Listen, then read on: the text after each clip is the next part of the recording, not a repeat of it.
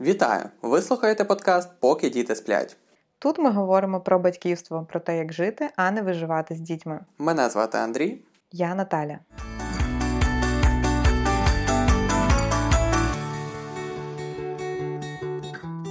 Вітаю всіх з Воскресінням Ісуса Христа. Е, це таке останнє, напевно, свято, яке зараз з великих є, і застілля активні закінчуються, і це гарна нагода переглянути свої харчові звички, про що ми сьогодні і будемо розмовляти з Наталією. Наша сьогоднішня тема е, частково гастрономічна. Е, ми будемо говорити про те, е, що ми їмо, як ми їмо, як їдять наші діти, яка культура нашої їжі. І Варто зазначити, що гастрономія це є е, цілий комплекс. Це не лише про е, те, який смак е, в кожній країні, чим там відрізняється яка страва. Це є комплекс і культурних аспектів, і того, які продукти обирають для приготування певних страв, як їх готують і як їх споживають. Чому ж ми обрали цю тему, Наталь? Чому ми хочемо говорити про це сьогодні? Ну, якщо коротко відповідати, це тому, що ми те, що ми їмо, як сказав якийсь е, філософ, не знаю точно який. А на початку шлюбу, коли ми починали свій шлях як сім'я, ми харчувалися смачно по наших мірках. Але це точно не було корисно. Їжа була переважно одноманітною, е, з одних і тих самих продуктів, досить е, обмеженого різноманіття, яка просто чергувалася в формі приготування або в подачі. І е, ми їли багато смаженого, ми їли досить багато жирного, е, ми їли дуже багато м'яса. Ми тричі на день могли їсти м'ясо. І, і майже повністю відсутні були овочі. Часто ми наїдалися на ніч е, дуже так плотно і лягали спати буквально незадовго. Таке харчування негативно впливає на наше здоров'я, на наше самопочуття, на енергію на протязі дня. І чому? Чому, Чому це впливає на нас таким чином, Андрій? Ну так, це справді е, ти кажеш, що ми є те, що ми їмо, і це для ні для кого не секрет. На сьогоднішній день вже інтернети кишають всякими і дієтами, і різними порадами, е, що робити, щоб там не знаю, схуднути, бути більш здоровими. І ми також на власному досвіді е, переконалися, що від того, як ми їмо, що ми їмо, е, залежить буквально наше здоров'я, буквально то наскільки у нас багато енергії, і навіть можливо настрій, який у нас є протягом дня. Я добре пам'ятаю ті навіть сніданки, коли ми так об'їдалися, що перед походом на роботу хотілося ще прилягти чуть-чуть, е, полежати, а тоді кудись іти. Е, не скажу, що це щось дуже там погане, може хтось е, таку практику має, але ну от в нас таке було. Ми це змінили. Що таке є нездорові харчові звички, і чому харчуватися варто правильно? Е, ми про це більше сьогодні будемо говорити, але чисто щоб нагадати, можливо, для когось буде вперше ця інформація. Я е, зачитаю інформацію з Всесвітньої організації охорони здоров'я, до чого ж призводить неправильне харчування. Отож. Невірусні захворювання є причиною 71% усіх передчасних смертей у світі. З них 80% спричинені чотирма найпоширенішими це є серцево-судинні захворювання, ракові захворювання, захворювання дихальних шляхів і цукровий діабет. Це є чотири типи е, хворіб, які е, вони не є вірусними, вони не передаються е, просто по повітрю, як там коронавірус, який забрав життя, на жаль, дуже багатьох людей. Це є е, хвороби, які в більшій своїй мірі вони якраз набуваються неправильним способом життя, включно з неправильним харчуванням. У всьому світі кожна п'ята смерть серед дорослих пов'язана з нездоровим харчуванням. Низьке споживання фруктів і овочів пов'язане з поганим здоров'ям і підвищенням ризику цих самих е, набувних хворіб. Ого, кожен п'ятий це дуже дуже багато. Так, ми можемо зробити чітко висновок, що їжа це супер важливо, і потрібно розуміти, що те, що ми зараз їмо, це напряму буде залежати, е, як в майбутньому наш організм буде почуватися. Тому що якщо ми ще молоді, і наш організм гарно е, тримається, бо він ще е, такий свіженький і здоровий, то з кожним роком все складніше і складніше. Чому ми переглянули Наталь наш е, стиль харчування? Чи це точно пов'язано з тим, що ми колись щось страшне прочитали в е, якійсь статті про те, які наслідки, чи чому у нас це сталося? Ну, я чітко пам'ятаю, коли ми сіли і ми так серйозно про це поговорили. Це було після того, як ми дізналися, що вагітні нашим старшим сином Авелем. Е, ми зрозуміли, що глобально наше життя зміниться. Е, так як ми говорили в першому епізоді нашого подкасту. Е, і одна з сфер, де вже ці зміни були свідомо обрані нами, це зміна харчових звичок, зміна якихось харчових традицій в нашій сім'ї, е, яка впливає до сих пір на нас. І яка ми розуміли, буде передаватися вже нашим дітям. Тобто ми розуміємо, що усі харчові звички вони походять родом з дитинства.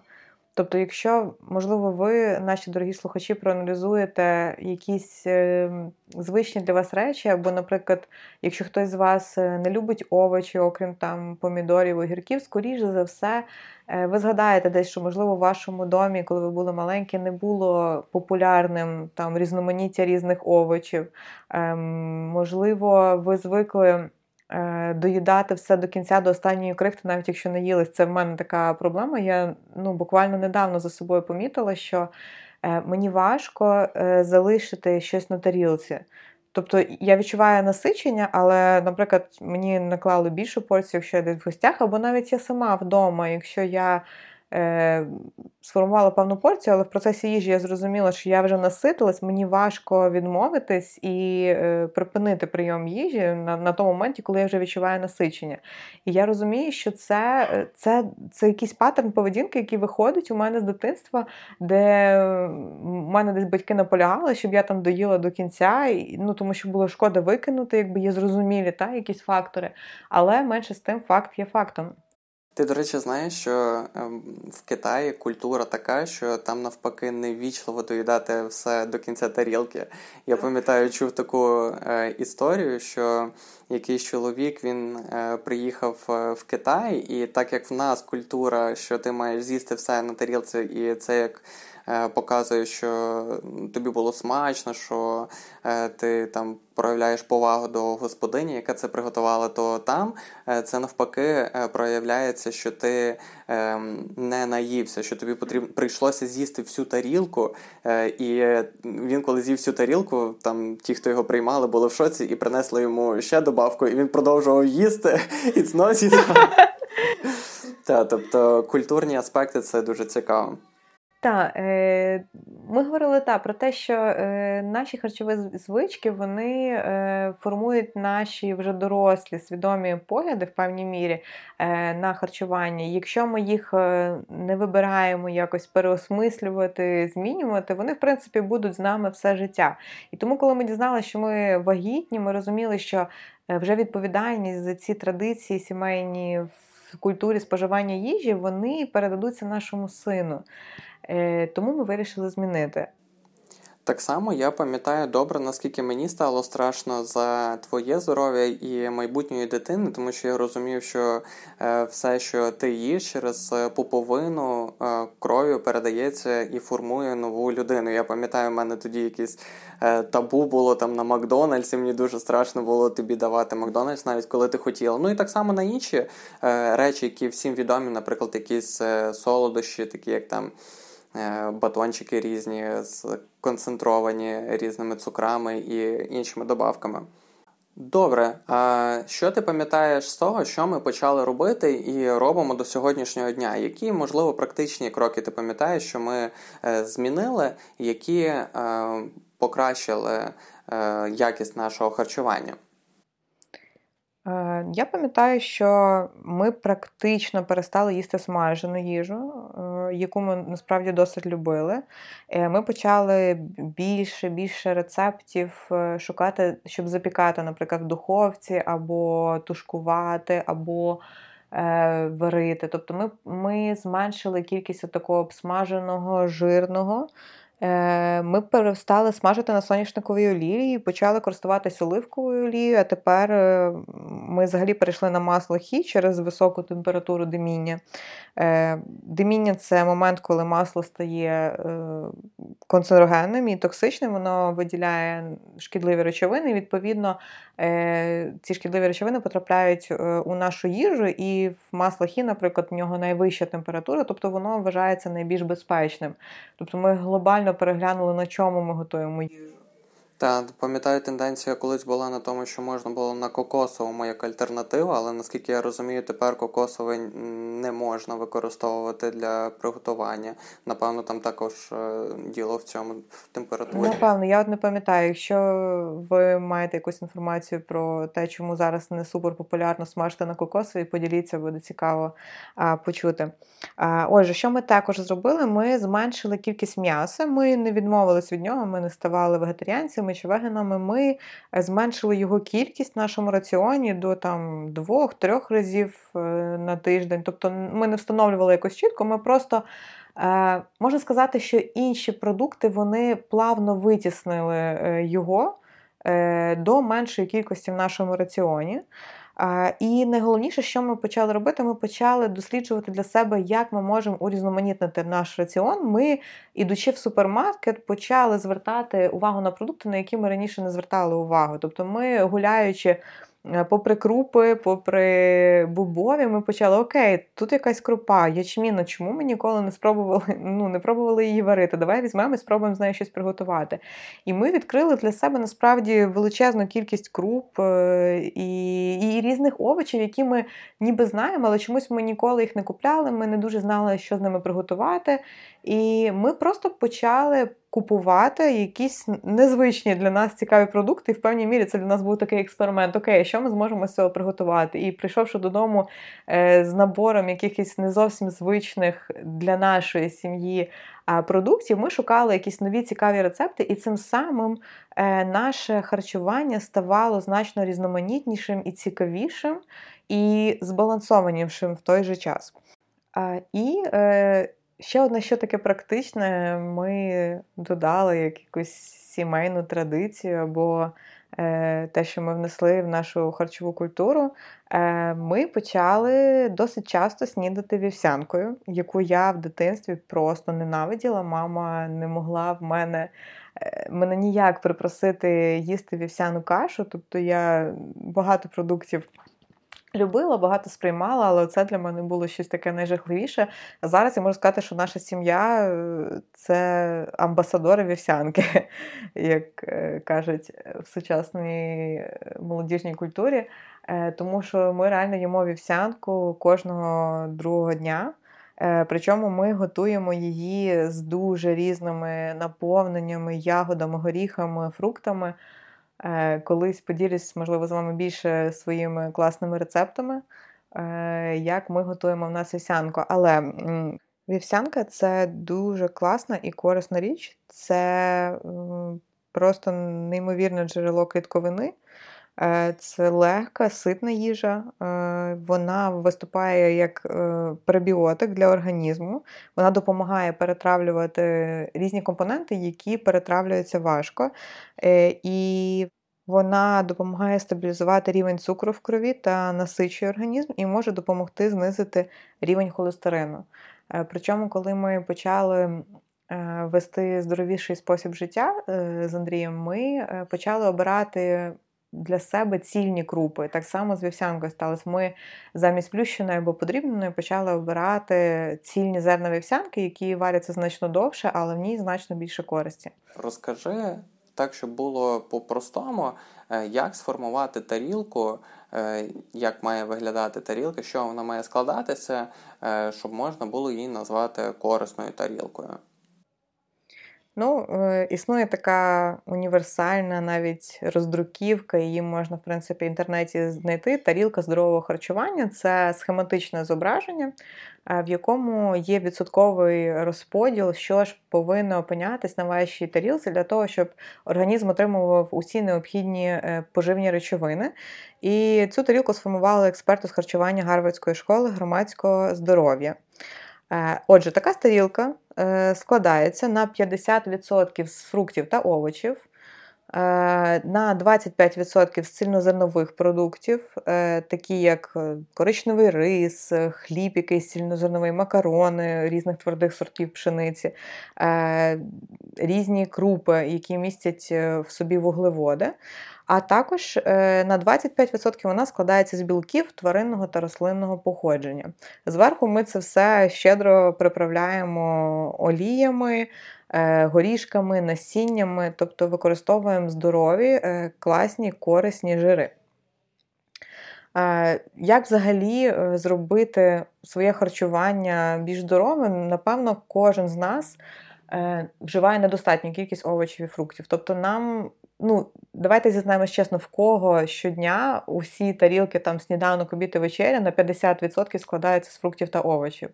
Я думаю, що особливо в нашій пострадянській культурі взагалі культура овочів вона дуже знецінена, дуже зменшена. І нам усім потрібно працювати над тим, щоб поповнювати нашу тарілку саме е, різноманіттям кольорових. Чим більше кольорів, е, таке коротке правило для харчування, тим краще. Тобто, чим більш різнокольорові овочі у вас на тарілці, тим більшу гаму продуктів і речовин отримує ваш організм. Так як чверть з тарілки повинні складати продукти з цільного зерна, такі як гречка, пшоно, булгур, е, вівсянка, як я вже казала, коричневий темний рис, е, пасти з твердих сортів пшениці. І так як вони повинні складати досить велику е, частину, я раджу звернути увагу на Е, те, щоб змінити, наприклад, борошно на цільнозернове, на е, борошно жирнового помолу.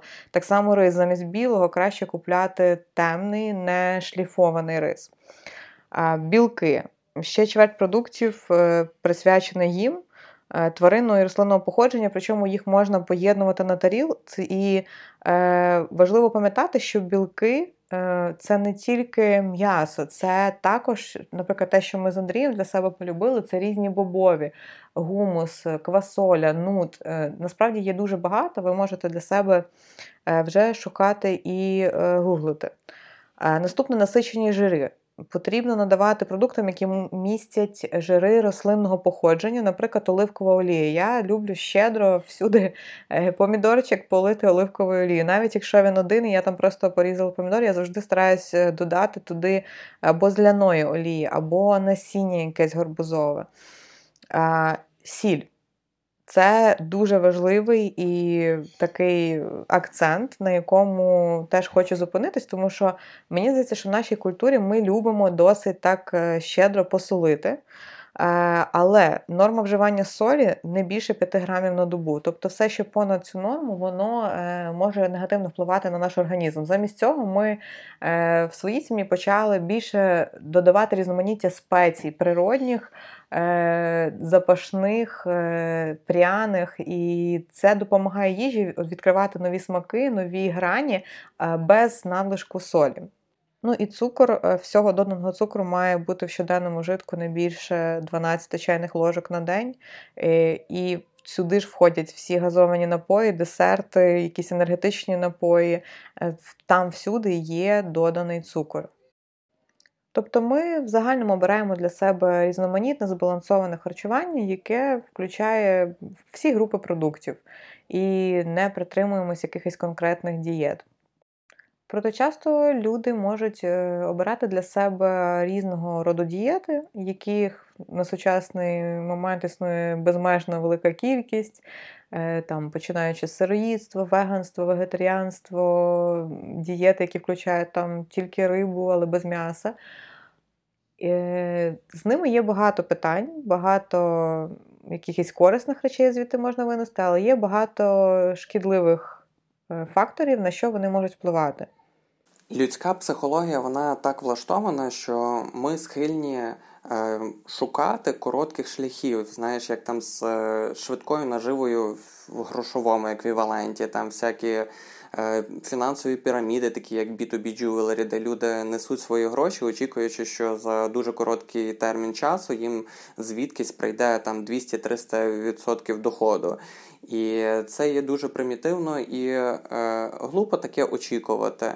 І така сама ситуація часто складається із дієтою. Ми теж схильні е, шукати якоїсь чарівної пігулки, яка наступний день зробить нас е, здоровішими, яка зробить нас е, худішими чи красивішими, чи чи що там кожен з нас очікує. І я хочу поговорити про один загон, тому що е, в мене також були проблеми з цією чарівною пігулкою, і я е, думав, що є якісь речі в.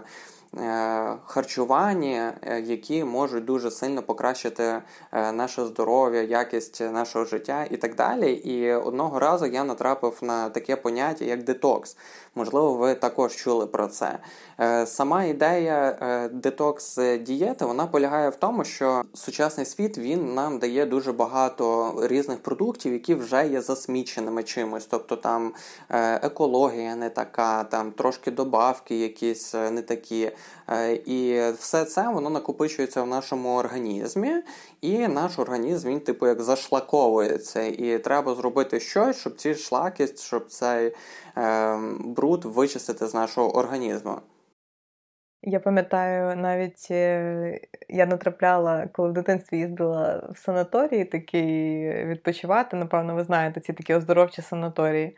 Е, там е, неодноразово лікарі, коли ти прибуваєш, вони виписують тобі ряд процедур, е, які тобі будуть корисні. Тобто ти здаєш там аналізи, проходиш якийсь чекап, і не раз виписували старшим людям, і навіть моїм батькам здається, промивання кишечника для того, щоб очистити організм, зробити, як ти кажеш, детокс, тому що він якби зашлакований, і звідти якби все промивають і вичищають. Це дуже-дуже страшно. Та, ти права, є така практика, і це не є нормально, це не є здорово, це не є е, доказовою медициною, це е, шкідливо. Е, кому цікаво, пошукайте, будь ласка, в інтернеті більше про це інформації. Сам шлак в організмі такого поняття просто в медицині немає. Шлак це є термін, якийсь на заводі, це швидше щось про метали, якісь відходи від металів, а точно не забруднення нашого організму. І ці дієти по детоксу вони передбачають, що ти станеш краще почуватися, ти там втратиш зайву вагу, е, покращиш е, своє там волосся, нігті краще будуть, шкіра буде краще, більше енергії або воно навіть може підвищити твій імунітет, якщо ти от там почистишся, зробиш детокс, і е, воно тобі стане краще. Насправді лікарі і науковий підхід він стверджує, що такого не існує. Е, наш організм під впливом. Шкідливих продуктів під впливом неправильного харчування, неправильного стилю життя він отримує шкоду безпосередньо. Не накопичується якийсь шлак, він відразу б'є по болючих місцях. Воно Додає надлишкову вагу, надлишкова вага е, ускладнює роботу серця, це великий тиск на судини і так далі. і так далі. Тобто безпосередньо ми своїм харчуванням впливаємо на якусь групу органів в нашому е, організмі. Е, ці дієти вони передбачають зазвичай або е, те, що там потрібно певний час е, нічого не їсти, або почати довго пити там від кількох днів до місяців там свіжо вижитий сік, що взагалі може сильно нашкодити організму. Якщо б справді наш організм накопичував багато токсинів, то ми б просто погано почувалися. Ця концепція детокс дієти. Е, вона є абсолютно не науковою. Насправді, коли ми е, позбавляємо своє тіло калорій, то наше тіло навпаки починає е, накопичувати хімічні речовини, які от утворюються в нашому організмі, вони називаються кетони. Е, саме ці речовини вони можуть викликати нудоту, е, зневоднення, слабкість і дратівливість, і там інші ще фактори. І крім того, тривалий брак білка, коли ти не їш довго, коли ти п'єш тільки там соки або взагалі оголодуєш, то тіло може починати руйнувати власні м'язи і може поставити під загрозу навпаки імунну систему. І тобто це є не здорово. Е, і такі дієти точно не буде рекомендувати е, адекватний лікар, е, який практикує доказову медицину. Поговоримо про дітей, про харчування дітей. Ми в минулому епізоді ділилися більше про харчування дітей до 6-місячного віку, коли вони знаходяться на грудному вигодовуванні. Якщо ви ще не слухали попередній епізод, обов'язково прослухайте, адже там багато корисної цікавої інформації про харчування дитини на перших етапах її життя. Особливо рекомендуємо тим, хто готується до появи малюка або щойно у вас з'явився малюк, тому що ми ділимося інформацією про те, як можна вберегти грудне вигодовування, а не переходити е, на альтернативи, тому що грудне вигодовування справді є важливим.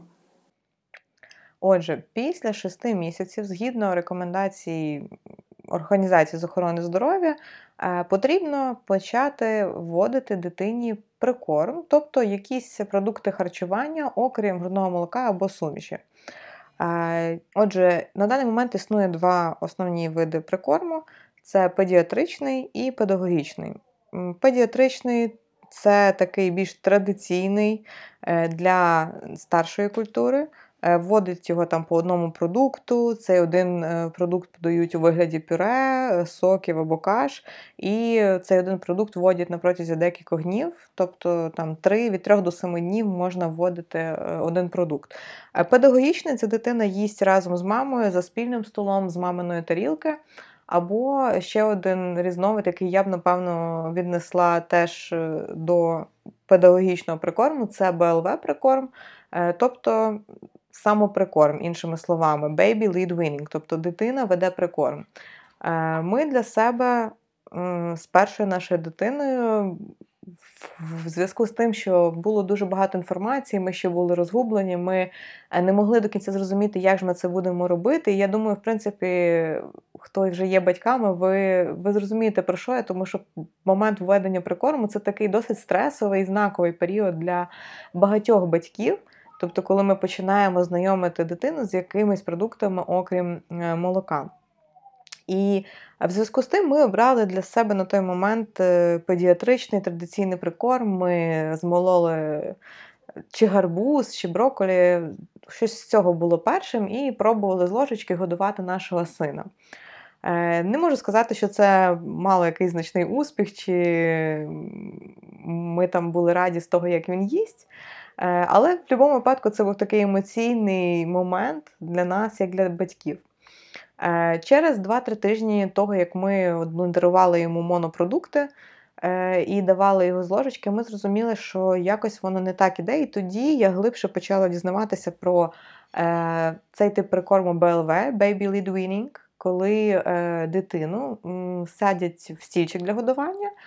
Перед нею в твердій формі розкладають не один вид прикорму, а формують таку, можна сказати, збалансовану тарілку вже відразу. Тобто я там почала давати йому е, шматочок авокадо, великий, який він міг тримати в ручці, е, шматочок банану, який він в правильній, безпечній для дитині подачі, там трохи каші, і дитина могла сама всіми можливими чуттями. Е, досліджувати цю їжу, торкатися її пальчиками, розминати, нюхати, облизувати. І таким чином вона знайомиться з різноманіттям е, продуктів харчування. Е, одне з правил таких прикорму це те, що дитина отримує те саме, що на тарілці мами. Тобто дитина бачить, що мама їсть те саме. І ми формували наші тарілки там на сніданок, обід і вечерю однаково. Ми пропонували Авелю те, що їли самі.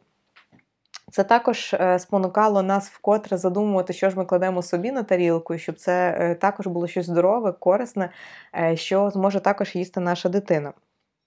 ми продовжували для дитини оцю ідею здорової тарілки, про яку я ділилася раніше. Ми е, клали йому на тарілочку різноманітні групи продуктів для того, щоб е, познайомити його е, з усім різноманіттям до року. Чому ми вирішили для себе е, обрати цей прикорм? Тому що таким чином дитина може сама відчувати насичення, е, вона знайомиться з різними кольорами, формами і смаками їжі, такою, як вона є. Погодьте, що е, броколі перемелене в пюре і броколі шматочком це абсолютно два різні харчові досвіди. Коли ми готувалися до цього епізоду, ми перечитували дуже просто муштрували сайт е, Всесвітньої організації охорони здоров'я по питаннях е, прикорму, харчування, користі, шкоди і так далі.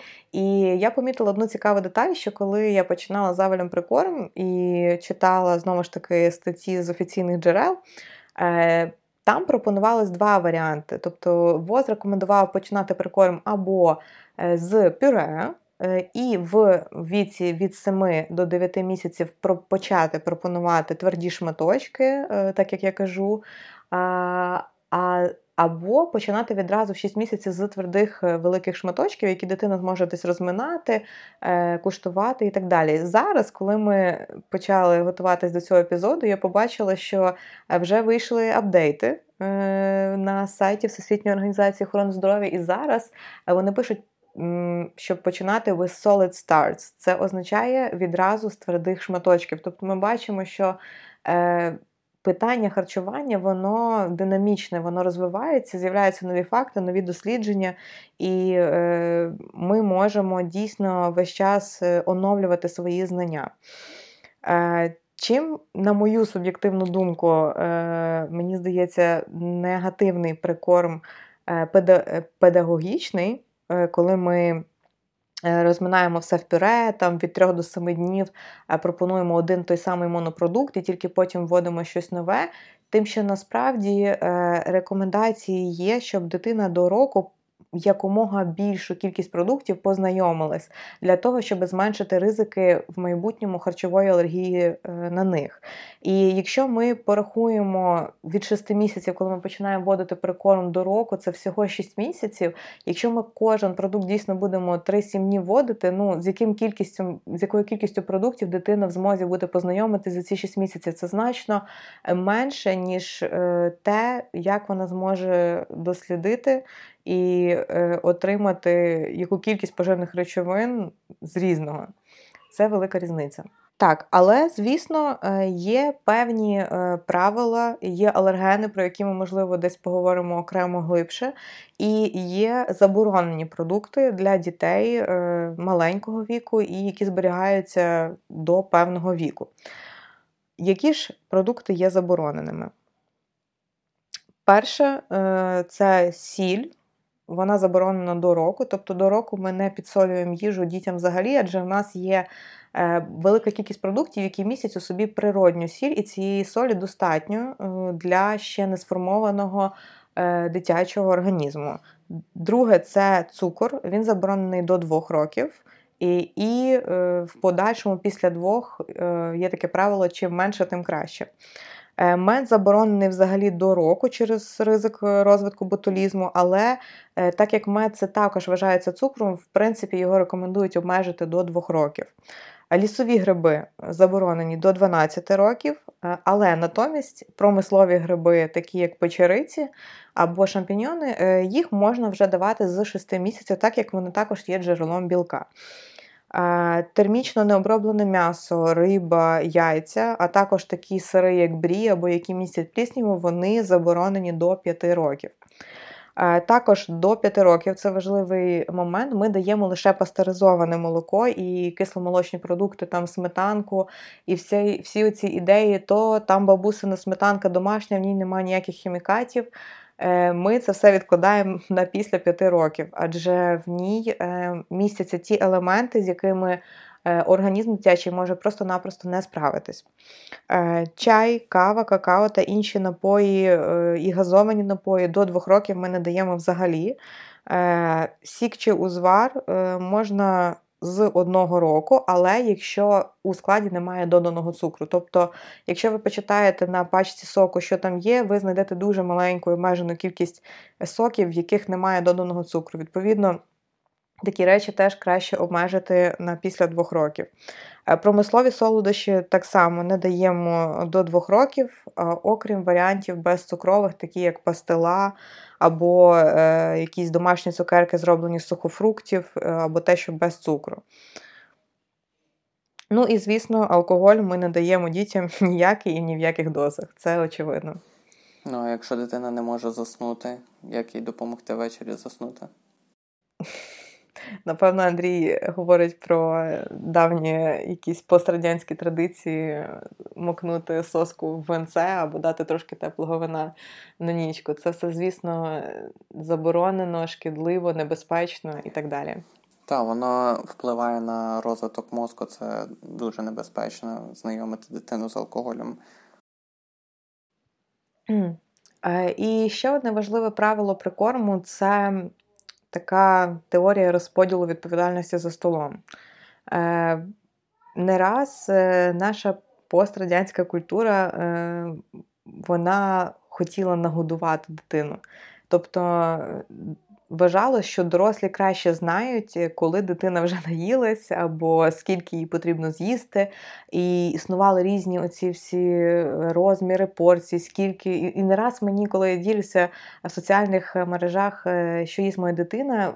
Я отримала запитання, а скільки дитина має з'їсти того? Або скільки дитина має з'їсти того? Не існує насправді ніяких норм Е, і зараз вже більше і більше про це піднімається тема, що не існує норм, скільки чого дитина має з'їсти, і нам варто взагалі. Культурно відійти е, від того, що е, діти не відчувають насичення. Якщо ми не проявляємо ніякого тиску, щоб нагодувати дитину, дитина буде добре відчувати свій організм і коли вона сита або голодна. Отже, Е, коротко кажучи, розподіл відповідальності за столом включає таке правило, що батьки відповідальні за режим е, дня дитини, тобто вони е, слідкують за тим. Чи дитина почувається голодною, коли вона прокидається відразу, чи їй потрібно, можливо, годину часу побавитись, і таким чином формують режим приблизний харчування, коли вони подають їй їжу, і батьки відповідальні за те, що потрапляє на тарілку до дитини. Тобто якраз формування цієї здорової тарілки, з якої дитина зможе обирати. А дитина відповідальна за те, що вона буде їсти з цієї тарілки, і в якій кількості, і чи буде їсти взагалі. Тобто дитина не втручається в те, що потрапляє їй на тарілку, а ми не втручаємось в те, е, скільки з'їла дитина і що вона з'їла. Ми в сім'ї дотримуємося кількох правил е, відносно дітей і їхньої їди. Перше, ми стараємося давати їм е, різноманіття, тобто, щоб вони бачили, що їжа вона є різна, щоб вони могли обрати різні групи продуктів, познайомитися з різними продуктами. Друге, це те, що ми не обмежуємо їх в фруктах, овочах і все те, що є здорово. Це Е, класно, це корисно, нехай їдять, це супер. Третє, ми ніколи не змушуємо їх їсти. Тобто, ну не хочеш їсти, окей, наступний прийом буде через е, якийсь час. І сюди входять так само різні вмовляння. Там літачок в нас не літає, ми не включаємо мультики, е, щоб дитина відключилася, випадково відкрила рот і ми їй запхали ложку. Цього в нас немає. Ми не задурюємо дітей, ми стараємося їх взагалі ніколи не обманювати, нічого такого не робити. І там всякі фрази. Я ж готувала, старалася, чого ти не їш, це недобре, не здорово. Ми цього не робимо. І взагалі про культуру е, за за столом я хочу відзначити, що е, ми, коли з Наталією переїжджали у власне житло, ми прийняли рішення, що у нас не буде телевізора.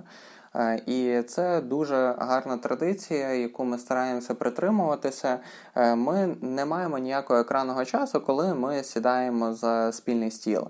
Це гарна нагода, як я починав е, нашу тему сьогоднішню про гастрономію, що це не лише про їжу, не лише про те, з чого складається конкретна страва, а це також про культуру, про спілкування, про людей, про те, як ми її споживаємо. І Е, ми для себе обрали е, будувати стосунки також е, за столом. Для нас це є важливо. Ми майже ніколи, напевно, за 5 років шлюбу е, не пропускали сніданки. Не знаю чого, але це для нас відправна точка. Це така наша традиція, де ми сідаємо, спілкуємося в простоті, їмо разом, дивимося один на одного за столом. Е, це те, що дуже цінно і корисно для нас є.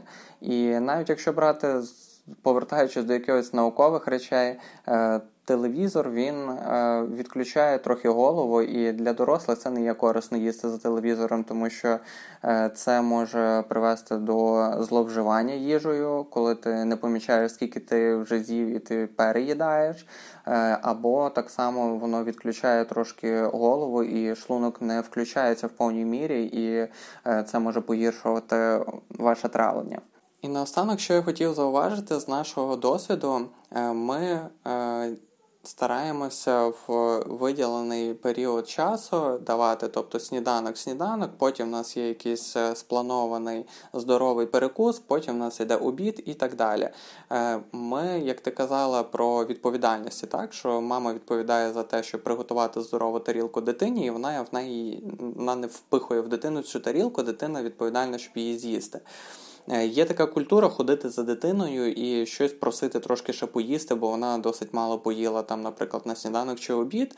Е, і це може виявлятися в різних снеках, якихось соломинках, якихось бубликах, якихось е, дитячих батончиках з магазину.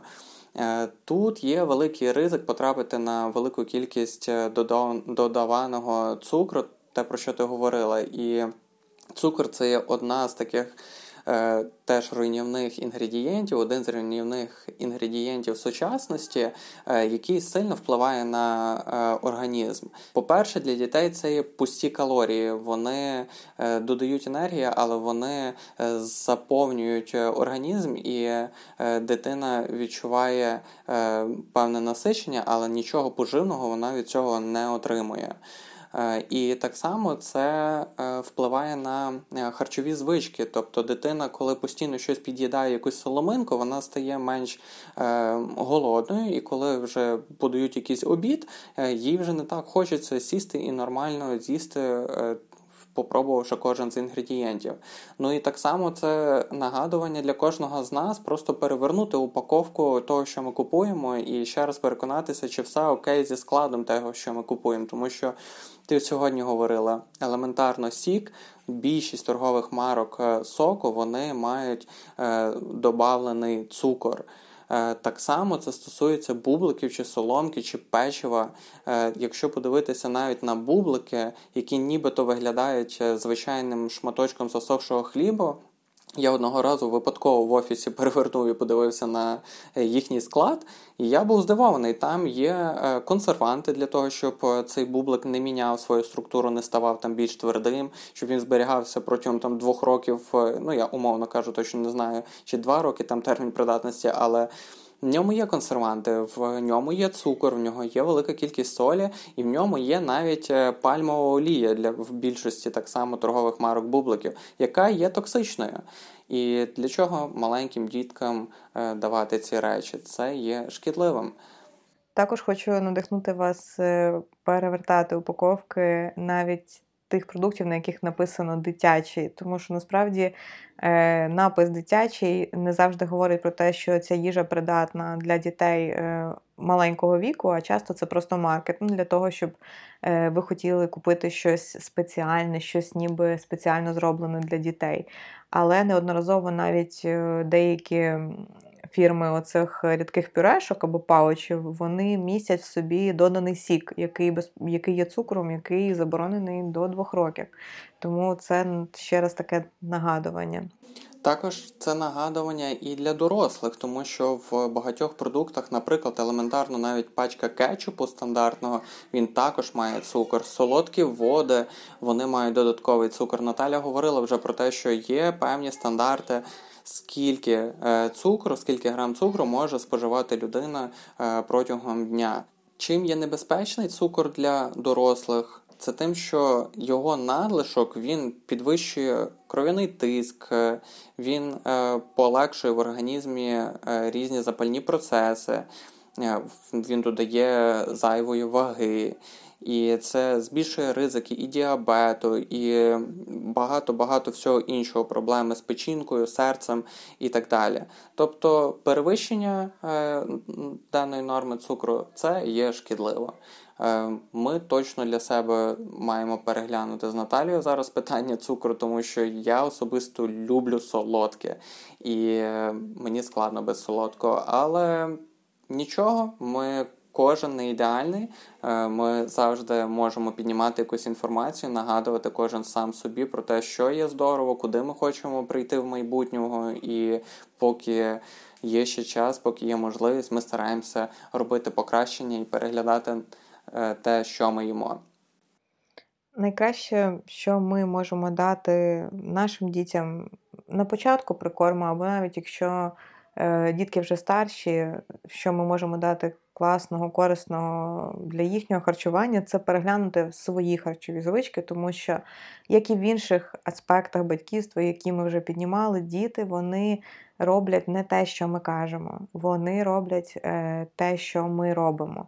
І якщо діти бачать, що батьки е, там полюбляють е, куповане печиво, якісь е, шкідливі речі, е, жирні. Не, Якщо не відразу, то за 2-3 роки вони так само будуть наслідувати і копіювати ці е, харчові звички. Якщо ви е, батьки, які тільки починають прикорм, то також найкраще, що е, можуть дати батьки, це розслаблену таку легку атмосферу за столом, коли немає оцього тиску на дитини, коли немає стресу у мами, коли всі в такій неформальній, е, простій обстановці сідають і пробують нові продукти. Дитина дивиться на ваш емоційний стан і так само це все читає, це все е, впливає на те, наскільки вона вільно почувається, наскільки вона може коштувати, розминати, нюхати, смакувати нову їжу.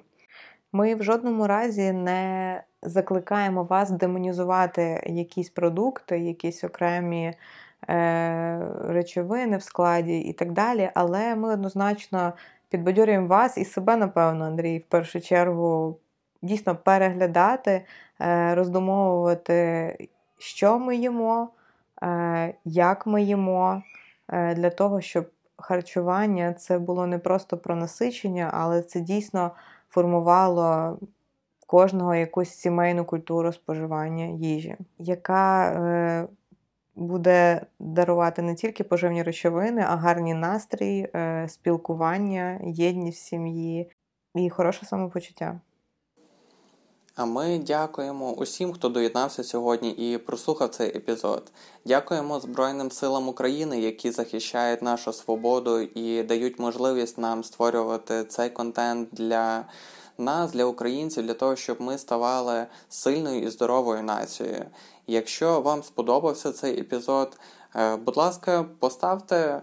5 е, зірочок там, де ви слухаєте на е, тій платформі, яка вам зручна. Це допоможе нам розвиватися, це допоможе побачити іншим людям, що цей подкаст він є корисним, він є цікавим. І відправляйте своїм друзям посилання, нехай вони слухають і також будуть здоровими.